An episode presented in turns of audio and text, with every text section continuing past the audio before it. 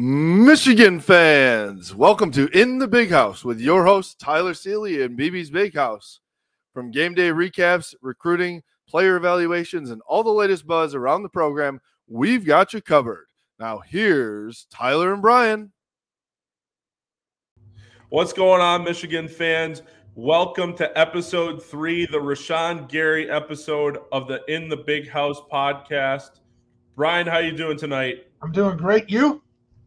I'm doing fantastic. Michigan moves to three and zero oh with a win over UConn, and uh, you know this this soft schedule is going to get a lot harder, which we'll talk about.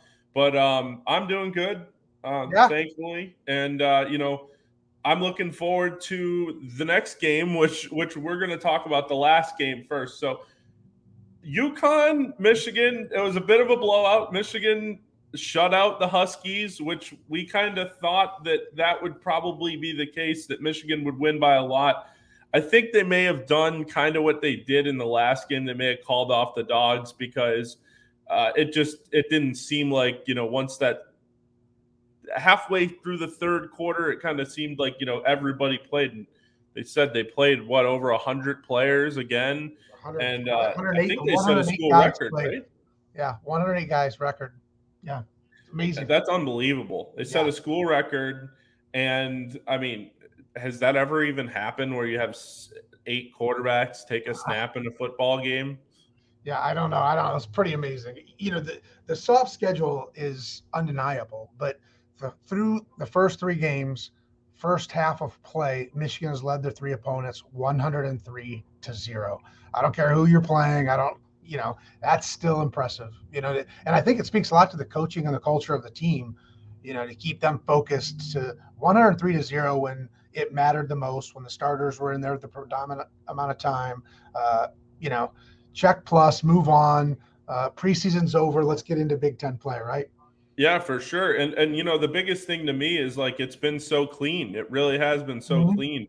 They've done a really good job of even when when guys like Alan Bowman and Alex Orji and Davis Warren are taking snaps, they're not getting false starts. They're not, you know, the, the defensive backs that come into the game when they are on the field, um, you know, they're not holding, they're not make pass interference, uh, you know, having ridiculous pass interference calls. Um, they're very disciplined and they're very calculated. And the defense as a whole, I think, has looked pretty good for the most part. Yeah, I mean, it was it was I think it was just about everything that you would want, um, other than a couple of injuries. Uh, you know, Blake Corum said tying the school record with five TDs, awesome. AJ Henning with a kick return. Uh, I think Jim oh, Harbaugh. That was said, unbelievable. That was that, unbelievable. That I mean, tackles. I, I, Jim Harbaugh was saying in his presser that you know he doesn't know how many times in school history that they've had a punt block and a kick return or a punt return for a touchdown. So I mean, they, they checked a lot of boxes in that game. It was uh, well, you know, it's funny. I I said to the people that I was watching the game with on uh, on Saturday, my roommates actually, I, I said to them, I'm just like, man, Jim Harbaugh. He's got to be extremely excited, and I said, I said a hard on. He, he definitely had a hard on when that yeah. happened because, you know, there's one thing if if I know something about Jim Harbaugh is he loves special teams and he loves blocks like that and kick returns for the touch for a touchdown. And I mean that just speaks to how complete of a team this is. And it could also speak to how bad UConn is. We'll find that out, you know, this week when they are tested against Maryland. Um, but I just want to say one thing. I mean, people talk about how the defense has been – you know, obviously David Ojabo and Aidan Hutchinson last year, but like through three games, and you, I know you sent me this through three games, they have eight sacks, and through three games last year, they had nine sacks. And so, I mean, they're still getting pressure. Although I would like to see a little bit more. I know we kind of went back and forth with that uh, over text. I think they need to put some more pressure when when it's just a three man rush or, or you're just bringing four um, you can't be blitzing, and and it feels like they're blitzing a lot against teams like UConn, which I hope that's not that's not what this defense is going to be because we didn't see that a whole lot last year. We just had some edges that that could get to the quarterback, and you know, obviously, if it wasn't for Ojabo's injury, you know, he he was a first round pick too. So Oh, yeah. that's a once in a lifetime kind of situation where you have two guys on each side that are just eating. Yeah, through three games this year, you know, you compared it to last year, Michigan versus Michigan, but Michigan has eight sacks through the first three games. Clemson, who most people consider have the best defensive line in the country, has five. Georgia, who most people consider the dominant best team in the country, has one. So the fact that they have eight and it's more than Georgia and Clemson, two of the better defensive fronts, maybe the two best defensive fronts in the country, more than both of them combined. I don't think we need to worry a lot. And as, in regards to blitzing, you know, I think Minter's giving people as much, to put, you know, putting as much on tape and make Maryland and Iowa and, and our future op- opponents prepare for it. You know, I think Yeah, that's uh, that's also a good way to look at it. Yeah.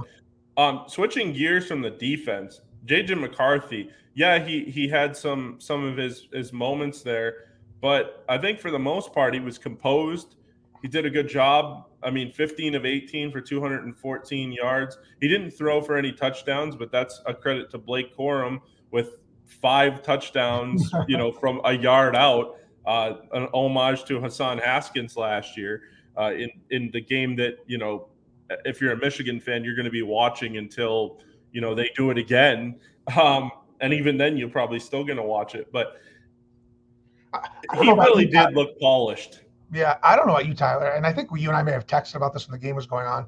But one of the best plays for me for JJ, and I might be the only person that thought this, but you know, he took a deep sack on third down, and uh, because no one was open, and I just thought that's last year he'd have forced that in. He'd have trusted his arm. He'd have slung it in there. There was no, the game was in hand. There was no reason to take that chance in that moment, and I thought it showed maturity. You know, do I want to take a eight yard sack or whatever that was. It might have been, might have even been more than that.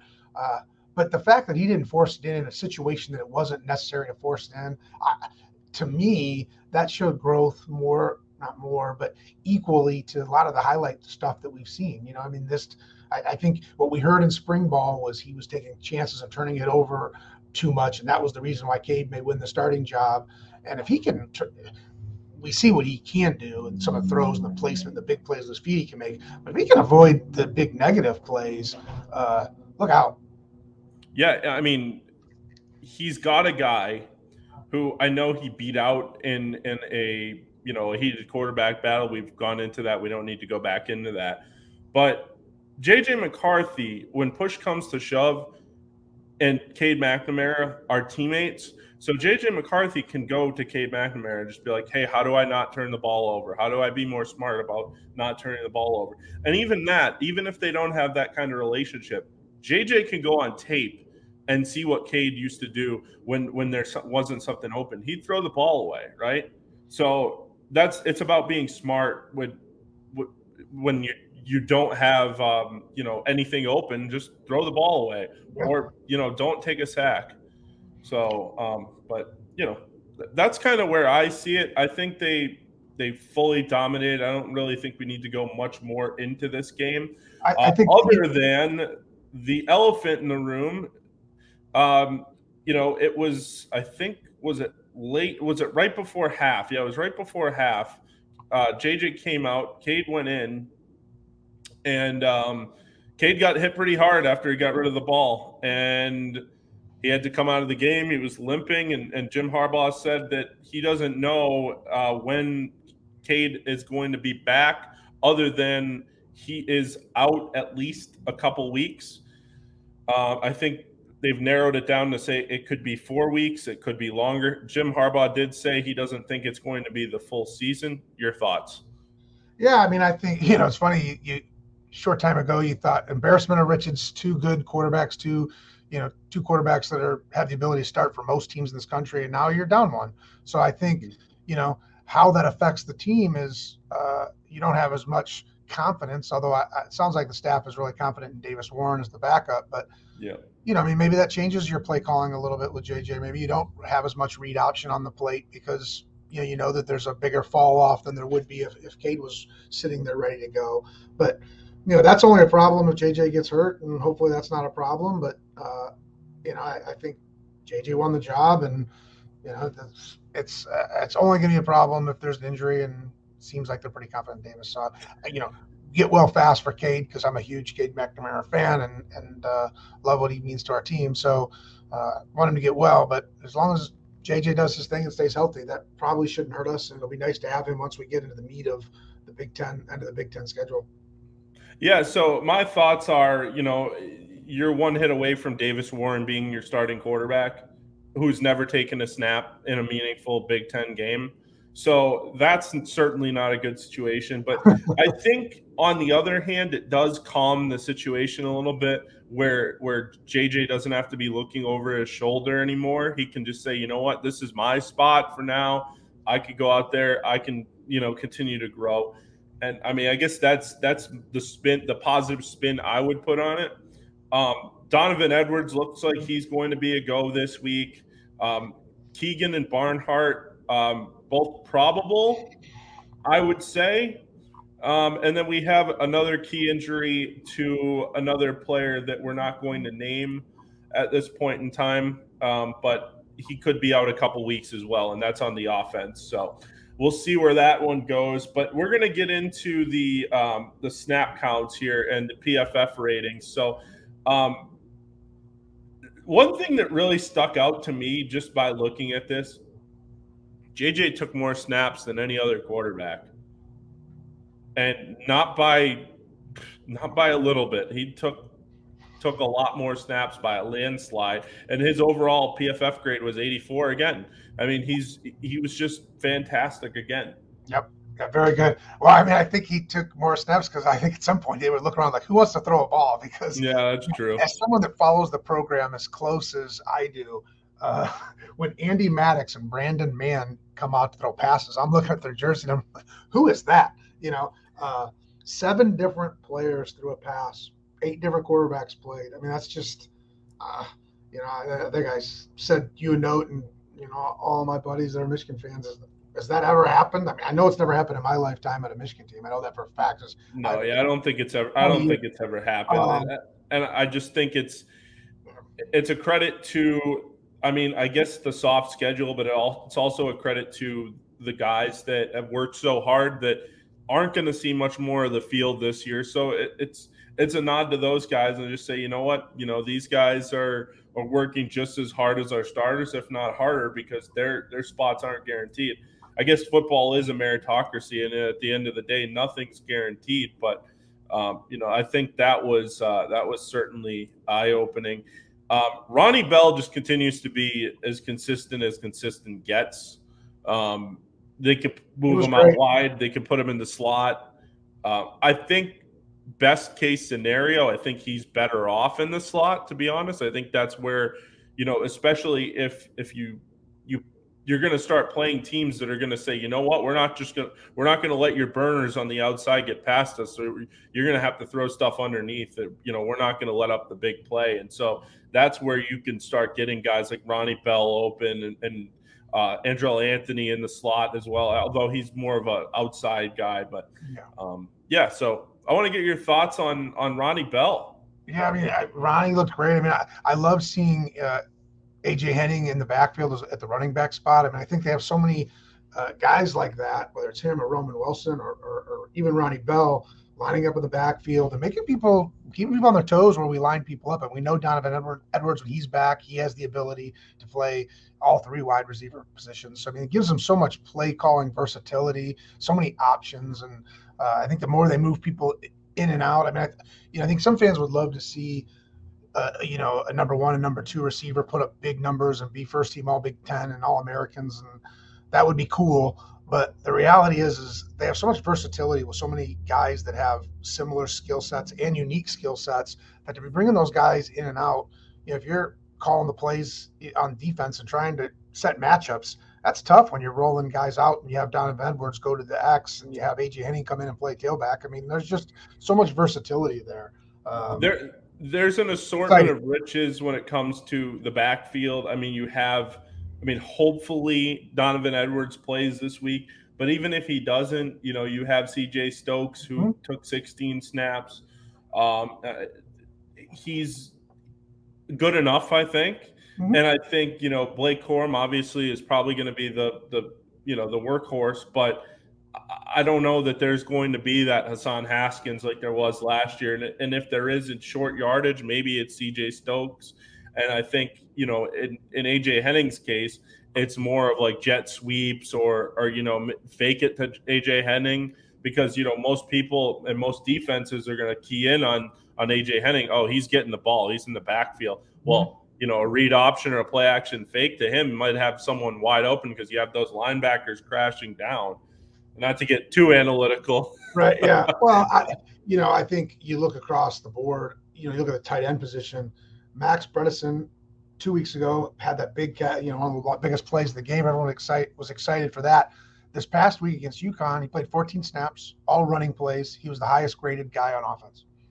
You know, so I think you're going to see a lot of him in the weeks ahead. He, he he's making a difference. We that's saw that he can catch the ball, make plays down the field, and he obviously is a tremendous run blocker. He's got almost a 90 grade, which was, you know, like I said, the highest on the offense. So, and there's there's uh, standouts when you look at the uh, grades that PFF put out.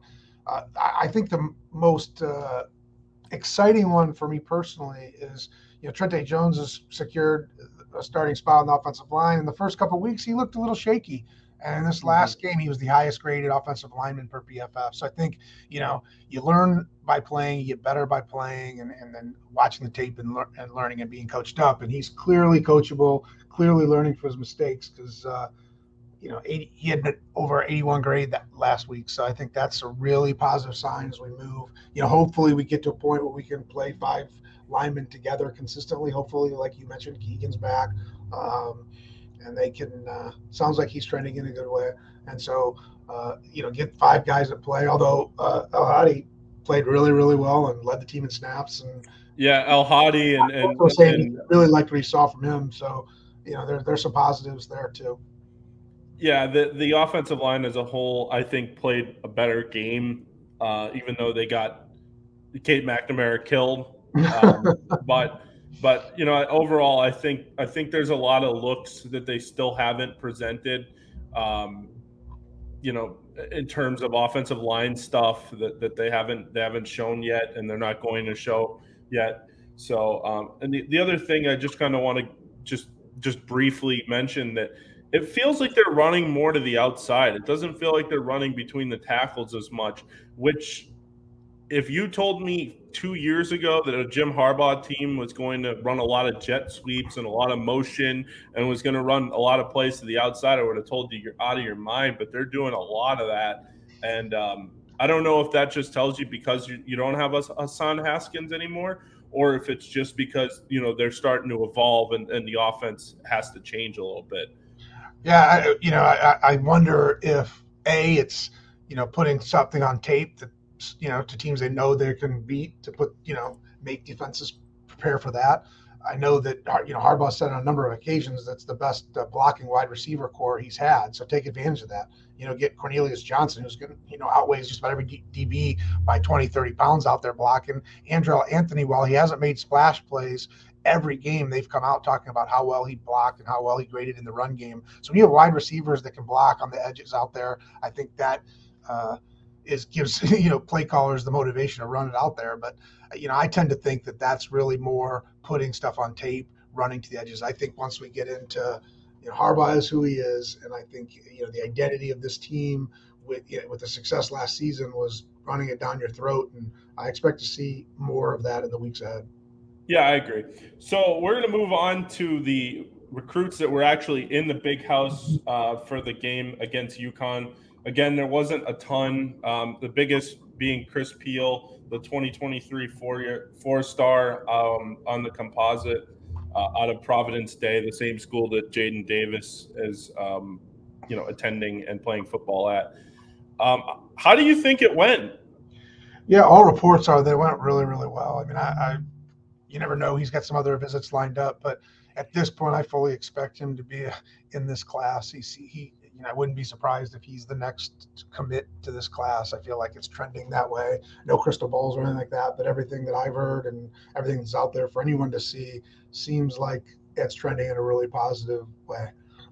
Yeah, I see a lot of Georgia on 24 7. A lot of people saying that Georgia mm-hmm. uh, is is the team to beat. Um, But I think if Jaden Davis ends up coming to Michigan, he's going to take a lot of those Providence Day kids with him. And that's why I think it's imperative that you get Jaden Davis to commit sooner rather than later, because then at least that way you can kind of have him recruit for you in a way, mm-hmm. kind of like JJ did. I know every every class is different, but certainly that seemed to work. You know, getting Donovan Edwards afterwards, and and you know others. So um, that is going to be big, and hopefully that that does come down soon. That we can get a, a, a commit from Chris Peel. Yeah, I think that's I think it's trending in that way. This weekend, you know, we have five star uh, all world athlete Nyckoles Harbor coming in, uh, five star athlete. You know that that originally was recruited as a defensive end, edge rusher. He has said that he wants to, uh, you know, play on the offensive side of the ball, either as tight end or wide receiver. He's a freak. Um, he's coming off a, a, an official visit at South Carolina that, according to him, he said that they did everything that they needed to do to secure his commitment. Now, and I, they got boat raced by Georgia. he got to see them boat raced. He still said that. I, I wonder. You and I had a conversation earlier. I wonder when he left Michigan, every interview he did would lead anyone that read his comments to think he's a lock for Michigan. And what I mean by that is I think he's one of those guys that gives a good interview and knows what to say and and uh, you know and gives the good sound bite to get people excited. I have no idea where he's leaning. I know he's coming to Michigan this weekend. You know they're going to run the red carpet out for him, uh, roll the red carpet out for him. I'm sorry, and and do everything they can to show him a good time and make him feel like a priority. And so where do I think that's going to go? I have no idea. Uh, you know, I think many of the tea leaves have been pointing to South Carolina for several weeks now, but uh, I know that academics are really important to him and his family. Very, very important. He also is, you know, he's a track stud, and I know that he's going to spend time with the track team while he's there and the track coach. So I think, you know, there's a lot of things that they're going to do. Man, they're going to pull out all the stops. It's just a matter of, you know, where his heart is at. And then we have offensive lineman out of Chicago, uh, Nathan Afobe coming into town. And I think if it's not Chris Peel, it's him that's going to be the next commit. I mean, I think there's a chance they lock that down, whether it gets announced this weekend. Uh, you know, he, has been trending. He's really good friends with a few of the guys on the team from the Chicago area. And uh, I think that's looking really, really good. And then they have a couple 24 and 25 guys coming into town too. But those two are really the focus. And uh, and then I think after this weekend, you're going to see you know, this, you know, as soon as the calendar turns to October, is when teams start to reset reset their boards. They assess where they're at and and, and reset the board. So I think you're going to see in the next two three weeks several more offers going out. You know, to guys that are either uh, they were underrated. Think of Jimmy Rolder last cycle that they identified as being better, or guys that they think are vulnerable that have been leaning towards other uh, programs. But I, I, would expect to see the big board as it stands now to expand a great deal in next three weeks. Yeah, and and you know that's that's what you would expect. You know, coming off a Big Ten title, we we've talked about the reasonings why, and you guys can go back and, and listen to those podcasts and and um, you know find out what that reasoning is. And there's you know multiple reasonings um, why that this class has gotten off to such a slow start and kind of picked up again and then kind of slowed down, and, and that's kind of where we're at now. We were we were talking earlier trying to figure out who the last recruit uh, commit that Michigan had was and uh, it wasn't recently. It was like what a couple weeks ago in, in August. Yeah, we had a few commits in August. They had um, Zach Marshall was the most recent commit. Then before mm-hmm. him, Evan Link, uh, big offensive tackle, and then before him, the number one player in the class, Etta, no Etta, and uh, but yeah, uh, hopefully we see some momentum get picking up here real soon. Yeah, and, and you know that's that's the biggest thing. Recruiting's all about momentum, and and it's all about what you what you make of it. And and I shouldn't say what you make of it. It's all about momentum and and you know how how you can kind of go from one recruitment to another, and kind of build off of it. And I guess that is that that is momentum but like you know at the end of the day it's like that's that's where recruiting is and this is we've talked about it before this is the lifeblood of the sport like if you want to be a good team, you have to have good players. That there's no I mean, yeah, you can coach up players, but but for the most part, a four star is a four star. It's not, it doesn't go from a four star to a five star. A three star doesn't all of a sudden go to a five star unless, you know, it's a rare situation. You know, most of the teams that win national titles are you know five stars and, and, you know some four stars. And you know of course they fill the roster with other players but um, yeah so. But uh, we're going to move on to the next topic which is the maryland game. Michigan Let's comes go. in Big Ten play, baby. yeah finally big 10 play. Michigan comes in as a 17 point favorite at home at the big house. That game is going to be found on fox at noon uh, so that will be big noon. So you get Gus Johnson and Joel Klatt, presumably. The best Um, in the business, by the way. Yeah, yeah. You know what? They are the best in the business, and and you know we're going to get a lot more of them. Uh, I heard seven games this year, uh, potentially on Fox, and so I guess that depends on how the season goes. But um, certainly a big game for Michigan. They're going to be tested, as we talked about before. Um, Taulia Tagovailoa, um, you know he's he's a good player, man. Uh, and, and you know what? They have some great receivers on that team. You know, Rakim Jarrett and J- J- Jones, and they have the Copeland kid from Florida, the transfer. So it's not going to be an easy cakewalk like UConn or like Colorado State or like Hawaii. Um, you know, they have some guys that can run the ball too. Roman Hemby. Uh, this is not going to be an easy task for Michigan. No, I think you know. Uh, I still think they're you know they're, they're big favorites for a reason. I mean, I think they've had uh, Mike Locksley, who had uh, Maryland team's number. You know, Mar- when you peel back uh, uh, the curtain a little bit, Maryland's Maryland's one of the most penalized teams in the country, and Mhm. Michigan's the least penalized team in the Big Ten. I mean, I think that is uh, by itself uh, speaks to coaching, speaks to execution, um, and, and Maryland has not had an answer in the pass game. I mean, I think that you know Michigan's going to run the ball, but I would not be surprised for to see JJ have his biggest passing day of his Michigan career, uh, which is not saying a lot because he's a starting quarterback. He should start to light it up a little bit, but I, I expect a lot from him this game. Yeah, they've had a lot of penalties. They, they've really been penalized a ton, and and you know they uh, they can't come into the big house and start you know taking penalties and and you know lining up offsides and and giving Michigan extra opportunities because Michigan is a top five team in the country and and they will make you pay for it. So um, you know, like I said, Maryland is a good team, and you let them hang around long enough. Um, it's it certainly could get interesting, uh, like Rutgers did last year. But um, you know, this is this is where the test comes. Tagovailoa can throw the ball. They have three at least good receivers, and the, the Corey Dyches is, is another good receiver too. And Hemby can catch the ball out of the backfield too. So there's there's a pretty good offense there. Um, their defense is wretched. Uh, so JJ McCarthy should be able to sling the ball all over the field against these guys. You would think so.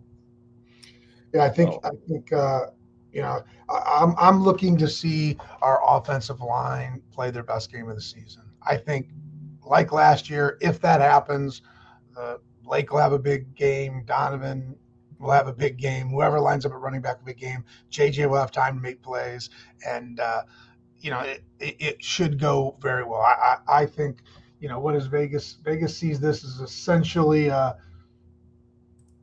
38-24 Michigan over Maryland score. I think Michigan does better than that. You know, it may not be the margin that we saw last year, but I think they double them up at least. I think, you know, uh, 45-20, something like that. Is that your official? Uh, yeah. Yeah. Last week, last week the score was 59-0. Our predictions were uh, you predicted 57-14. I predicted 58.3, 58 to 3. So we were both pretty close. Uh, I, I like 45 20. I think they more than double them up. And I think, you know, their turnover and their mistakes is going to give us a, you know, an easy score or two and uh, help make it uh, not that close. Yeah, my prediction. I'm gonna. I'm gonna go. I'm gonna go. Uh, 38 17 Michigan. I like it. I like yeah, it. I, I think it's going to be closer. Still covering. You still have them covering, but Yeah, I think it's closer at the beginning, and then you know, as as a better team does, they start to pull away at the end. I think you know, not playing their players um, through the you know the most of last game. I, I, think will hurt them a little bit. I think they'll they'll get off to a slow start, but I think you know at the end Michigan will prevail, um, and and I think it'll be a at the end it'll be a laugher, but I think it'll be a little bit of a slugfest at the beginning. And like they punch you in the mouth, maybe they get they go down seven nothing or something, and and JJ has to has to um, you know he has to respond. So yeah, and and, and you know only two teams have beaten Michigan in the Big House: Ohio State and Michigan State. You know, mm-hmm. in the since Harbaugh's been there, he he old served in the Big House, and so you know if this game was in Maryland, uh, you know maybe think a little differently, but at the Big House, Michigan rolls. Yeah, and this will be the tenth meeting between, or sorry, the eleventh meeting between Michigan and Maryland. The first one coming on September 28, 1985, a twenty to nothing Michigan win in Ann Arbor, and the last game, obviously, was the game right before the Ohio State game last year in College Park, the 59 18 Michigan win. And the only Maryland win at the Big House was in 2014, where they beat Michigan 23 16. And that was, I remember that game. It was kind of a, a game that you thought Michigan would win, but, you know, Maryland came in and, and beat Michigan. So the only time Maryland's ever beaten Michigan, they're on a six game winning streak. I look for them to continue that. That was the day you knew Brady Hoke was done. You know? that's right. That's right. Yeah. But uh, I want to get your final thoughts because I really don't think we have much more to add here. Yeah, I, I think uh, super excited to, to, move into Big Ten play. Really eager to see uh, what this team is. I mean, you know, like we said at the top of the show, uh, they played cupcakes, but they they've done what they were supposed to do. I want to see them continue to do that, and I think they will. Um, but really excited to see you know play Big Ten ball and, and see this team roll.